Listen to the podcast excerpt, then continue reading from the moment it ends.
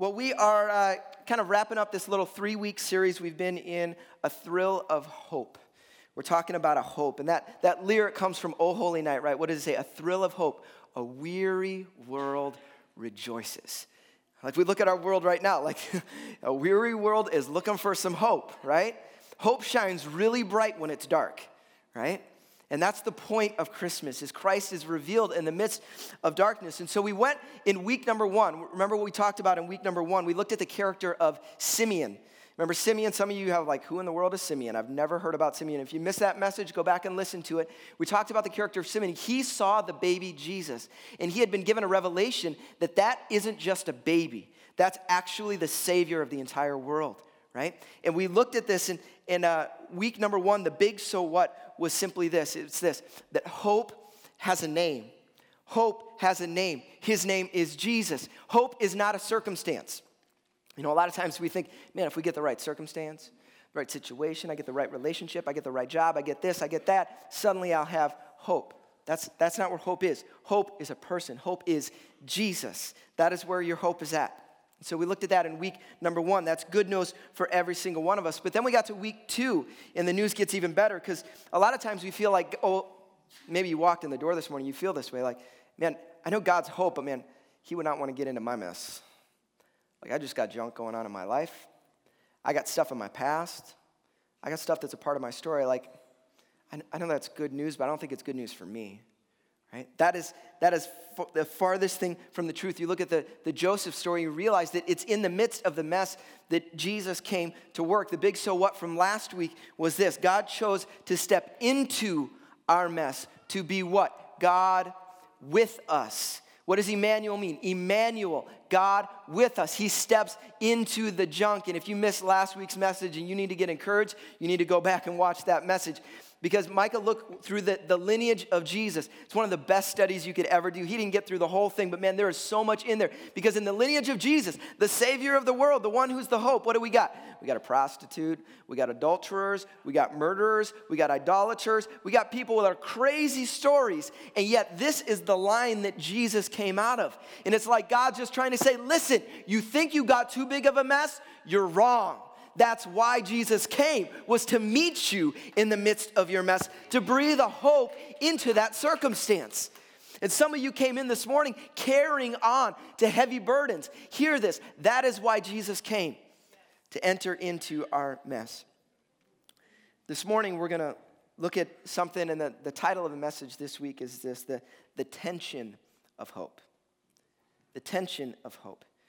Because I think there, there's this this desire for this hope, but we don't always know how to attain it. Like, how do I get this tension? And, I, and we're going to look at a statement. I want to pull this up on the screens uh, that Jesus came to bring hope to everyone, but it's not for everyone.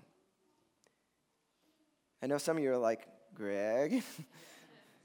we're going to wrestle with this one this morning, all right? If you got your Bibles, turn with me to Matthew chapter 2. Matthew chapter 2, beginning in verse number 1. As always, if you, uh, if you don't have a Bible, you can always borrow one from the back of the room. Around here, we, we teach out of the Word, so I'm not giving you my opinions on a weekly basis. We're saying, what does the Word of God have to say? So I encourage you, bring a Bible with you. If you ever forget one, or if you don't own a Bible, we've got them at the table, take one. That's your Bible. We want you to have a Bible, all right? Would you stand with me as we're going to read our primary text here this morning. I'm going to be jumping around because it's a longer passage, so I'm going to skip a few verses, so just follow along with me. Matthew chapter 2, beginning verse number 1 says this After Jesus was born in Bethlehem in Judea during the time of King Herod, Magi from the east came to Jerusalem and asked, Where is the one who has been born king of the Jews? We saw his star when it rose and have come to worship him. When King Herod heard this, he was disturbed, and all Jerusalem with him. Jump down to verse number seven. Then Herod called the Magi secretly and found out from them the exact time the star had appeared. He sent them to Bethlehem and said, Go and search carefully for the child. As soon as you find him, report to me, so that I too may go and worship him. Jump down to verse 10. When they saw the star, they were overjoyed. On coming to the house, they saw the child with his mother Mary, and they bowed down and worshiped him. Then they opened their treasures of, and presented him with gifts of gold, frankincense, and myrrh. And having been warned in a dream not to go back to Herod, they returned to their country by another route. Jump down to verse 16. When Herod realized that he had been outwitted by the Magi, he was furious. He gave orders to kill all the boys in Bethlehem and its vicinity who were two years old and under, in accordance with the time he had learned from the Magi. Let's pray together. God, we thank you for your word. We thank you that you do want to speak to us regularly, Lord. And uh, we are grateful that, that we have the privilege of, of gathering here freely and uh, worshiping. And God, we ask that this morning that we wouldn't just listen to me talking, but we would hear your Holy Spirit speaking to us. And Father, that we would respond uh, the way you desire us to. So we, we give you our ears. May we hear your voice. In Jesus' name we pray. Amen. You can be seated.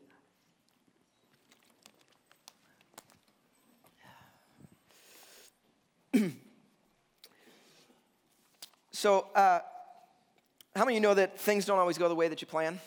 Right? Like life, life just doesn't always work out. Like you, you have ideas, and I think this is especially true at Christmas time because we got lots of plans for what Christmas is going to be like. You know, you, you think it's going to go a certain way, and you know, you think it's going to go with the family. You got all the stuff arranged. You make the meal and all this stuff, and things just don't always work out the way you hope they would. In our in our home, me and Amber, you know, I've told you that we love Christmas. Amber really loves Christmas, and so like we get we get plans and we do all the fun stuff and all that kind of stuff. And you you watch the Christmas movies, you know, and you have this vision of what Christmas morning will be like, you know, you know, and like like kids all in their like footy pajamas, you know and like their hair is beautiful, their breath smells amazing, you know. Right? And then they open the presents and it's just pure joy. Like, you're the greatest mom and dad in the whole world. Like, yes, we are, you know, and like, oh. And and that doesn't always happen, you know. Like you wake up, everybody gets up, like everybody, nobody, their pajamas are like, you know, and there's like stains on the pajamas, you know, and my kids' hair's wrangled, and you know, their breath smells something like something died in it, you know.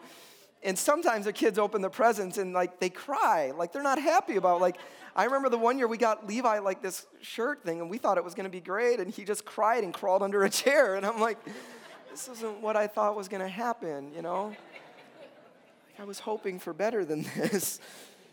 but that's, that's how things go. And that this past year, we had an experience like this. And so we were setting up the Christmas tree. If you follow us on Instagram, you might have seen this. If you don't follow us on Instagram, you should, just because, you know, it's entertaining. But uh, so this is a picture. So we, we bought our Christmas tree, right? And it was, it was great. We got this big old Christmas tree. It was marvelous. And, uh, and, and we decorated it and, and then we all got together and we, we did this and we took this moment. You know this was an instagram worthy shot right? Everybody's singing i got dl up on my shoulders. They're setting this whole thing up. It's all beautiful and, and marvelous whatever. And then we stop and, and about you know we got the fireplace going. We got the tree. We got a christmas movie on right? You know it's just like that moment. Everybody's they got their pjs we're just cuddled there on the couch. About 15 minutes later the tree falls over. Okay?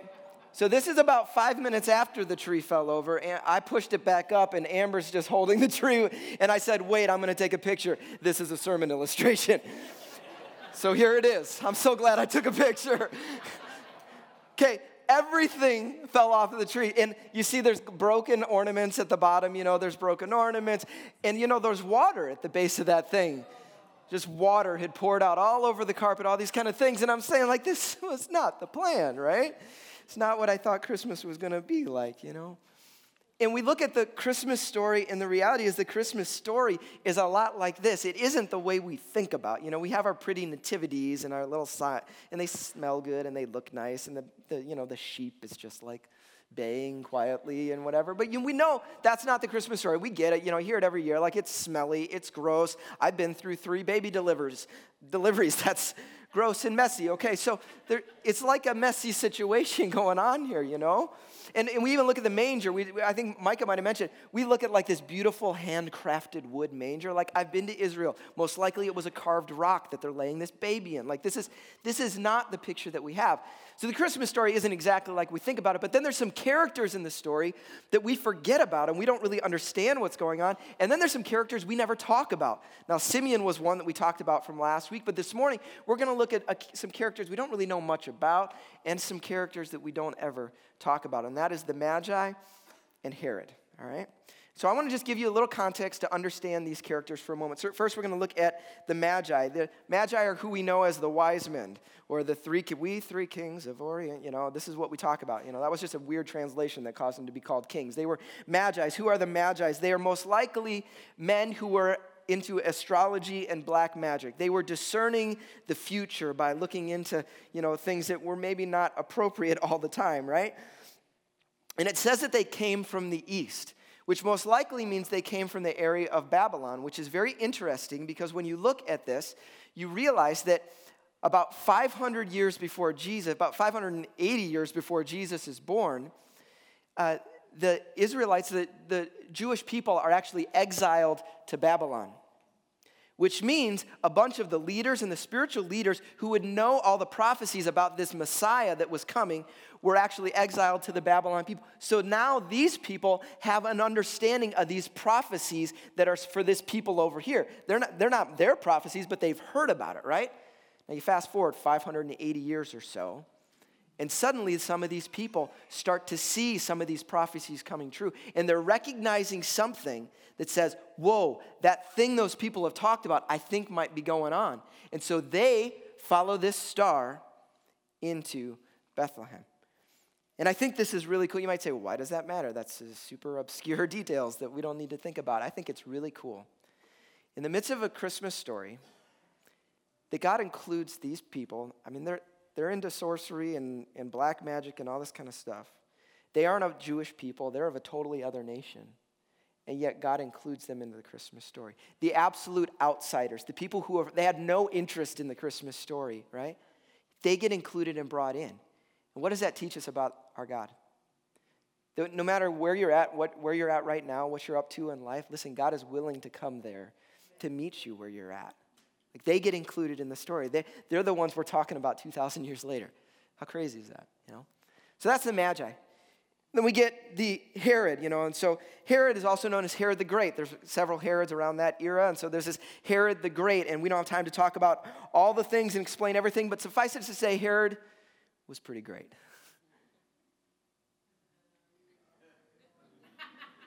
Thank you. Boo. Did I get boos on that one? Okay, that's fine. Boo my jokes, they don't even work. Again, that was, Herod, that was uh, Hunter's idea, so. Okay, so Herod, he's not a great guy in any way whatsoever. Like, he's a horrible guy.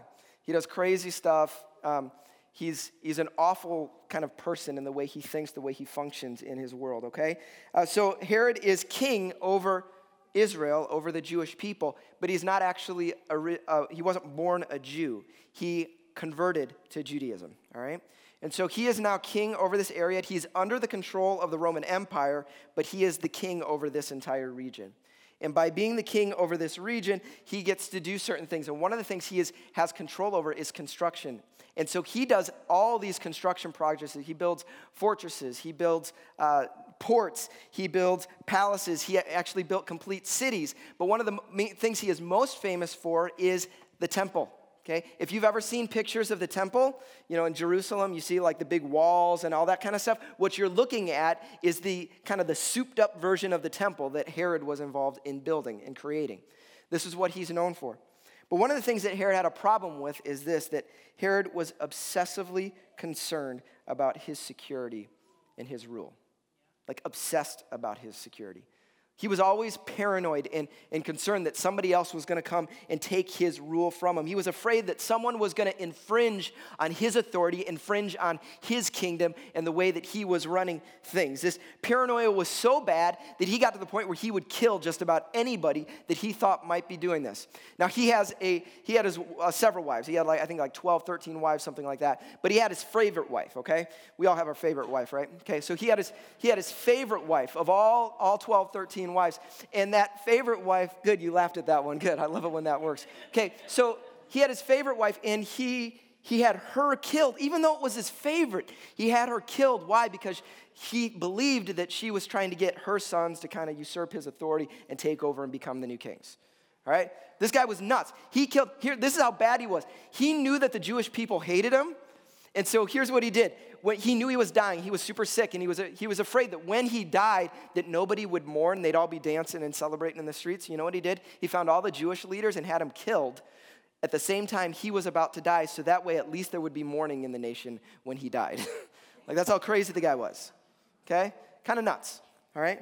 So, so we look at this guy and like this guy is like deranged, he's crazy, and yet this guy is in the Christmas story. Like, why? I think you, you ask this question like, what is this magi and what does this, you know, this, this crazy leader have to do with us? And I think, I think it's going to reveal something really important to us because in one story, you get two totally different responses to Jesus. Absolutely diametrically opposed to one another in the way that they respond to him. It's like fish. How many of you like fish? Okay, how many of you don't like fish and you don't eat fish? Okay, I am with you, people. Okay, me and Amber, we do not like, we don't eat fish. If you invite us to your home, please don't make us fish. Okay, we will, we will, we will like choke it down and we'll try to smile, but we will not like it at all. Okay, we just don't like it. We don't like fish. All right, and so I've, i just know this growing up like some people love fish and some people just can't stand it and that's where we're at. Like you don't you're not neutral on fish most of the time okay? And this is how jesus is. There is no neutral with jesus. You get one or two responses here and this is what we see in the story.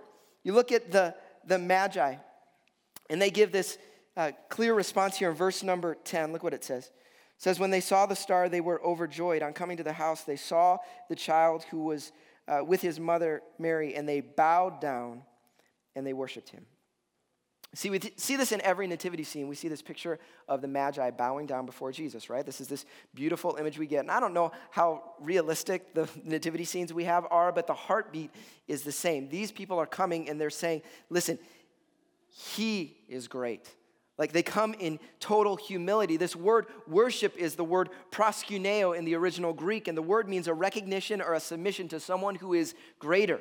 And so when they come and the Magi stand before Jesus, here's what they're saying they're saying, Listen, I know it's crazy. I know it's bizarre to think that this baby is anything special, but the reality is, he is greater than me.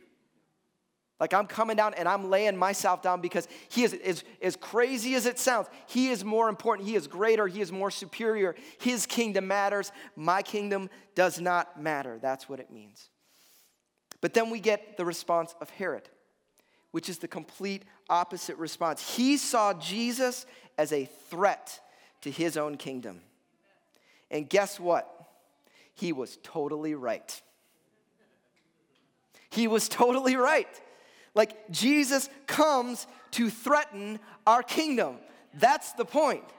He didn't come to be added to your kingdom. He came to take over your kingdom. See, see Jesus being the king meant that he gets to be the one in control. And you see, we watch Herod immediately. He starts clinging to what he has with all of his might. He's clinging to, grasping onto what he's got, you know? First, he tries to use the Magi to figure out, okay, where's this Jesus at so I can go get him? When the Magi get away, what does he do? I'm just gonna kill all the babies so that way maybe I'll take this guy out, right? He's grasping at straws. He's saying, oh no, my kingdom is being threatened. I gotta hold on to something. Oh no, I got to hold on to something. Anyways, right? So you, you see him, he's doing all these crazy things and he's clinging. And what I find interesting, because we look at his, his character and we say, man, that guy's crazy. Look at what is he doing? But how often do we do that in our lives? We cling to what we know because it makes us feel like we have some control. Some of us cling onto some relationships that you know aren't good, but you hold on to it because you know it. And you feel like you got a little control in your life. Some of you are holding on to a thought pattern, a, a, way of thinking that is, that is, you know it's not the right one, but it's what you know, and so you just keep going that way. There's an addiction in your life that you hold on to because you like you keep going back to that thing because you're like, well, this is what I'm comfortable in. This is what I know. See, this is all heritage. He's just doing the same thing we do. Saying, you know what, I just want to hold on to what I've got. And I think that the sad thing is that what we know may be comfortable, but, but it may be holding you back from something better. God may have something better for you. And this is the story of Herod. Is Herod, he has the same hope. We're talking a thrill of hope. The same hope that was available to Simeon. The same hope that's available to Joseph and to Mary and to everybody. The same hope that's available to the Magi. The same hope that's available to every single one of us was available to Herod, but he chose his kingdom over Christ. He said, No, don't mess with my mess. Don't mess with my kingdom. Don't back up, Jesus. This is mine, right? So, this is the tension of hope. See, Jesus came to bring hope to everyone, but it's not for everyone. And so, I want to wrap up with our big so what this morning. We always say, What's the point of this thing? Here it is hope begins when you end. Hope begins when you end. There is abundant, eternal hope available, the, the greatest hope you could ever experience. We talk about the Zoe life that God has available to us. It's really fun to talk about that stuff. But guess what? It only begins when you end, when you come to the end of yourself. You say, I'm done calling the shots. I'm done being the one that, that is in charge, focusing on my kingdom and my way. Listen, He wants to give His hope to you, but it's only for you if you receive it. We know this is true in our normal lives. Think about it in your just normal everyday life. There's no hope for your broken marriage. There isn't. There, there's no hope for your finances. There's no hope for those addictions. There's no hope for those challenges you've got going on in your life as long as you don't think there's a problem. Until you come to the end of yourself and you recognize, you know what? I can't do it on my own. Until you get to the end, there's no hope for you. You're stuck there, right? And all of us, some of us are living there right now. We're in the midst of something. We've been struggling with something for years, if not decades, but we've never come to the end of ourselves. We never said, I, I, I need help here, right? Hope begins when you end. We live our lives like Herod. We're defending our kingdom, defending our rights. We want control, we want things our way right? hope doesn't begin until we end. And see, Jesus made this clear over and over and over again when he taught about the kingdom of God and, and who it's for. He said this in Mark chapter 2, verse 17. It says this I have come to call not those who think they are righteous, but those who know they are sinners. This is what I mean. He came to bring hope to everyone, but it's not for everyone. It's for those who know their need. Even the, the verse that many of us know is the most famous verse, John 3:16. What is that? For God so loved the world, He gave His one and only Son that whoever would believe. He didn't say He gave a Son so that everybody would be, no, forever would believe. Whoever would respond. And you see, responding to Christ isn't just simply saying, Yep, Jesus is King. It's saying, No, Jesus, you're my King. Like the Magi, I bow my life, I bow my knee, I lay myself down before you, and I actually submit to your authority. I actually say, You're in control. And that means you're in control of this, you're in control of these, you're in control of this, you're in control of the everything I have is under your authority. I submit to you. My kingdom is not what my life is about anymore. It's not about calling shots my way. It's about saying, God, your kingdom come your will be done, right?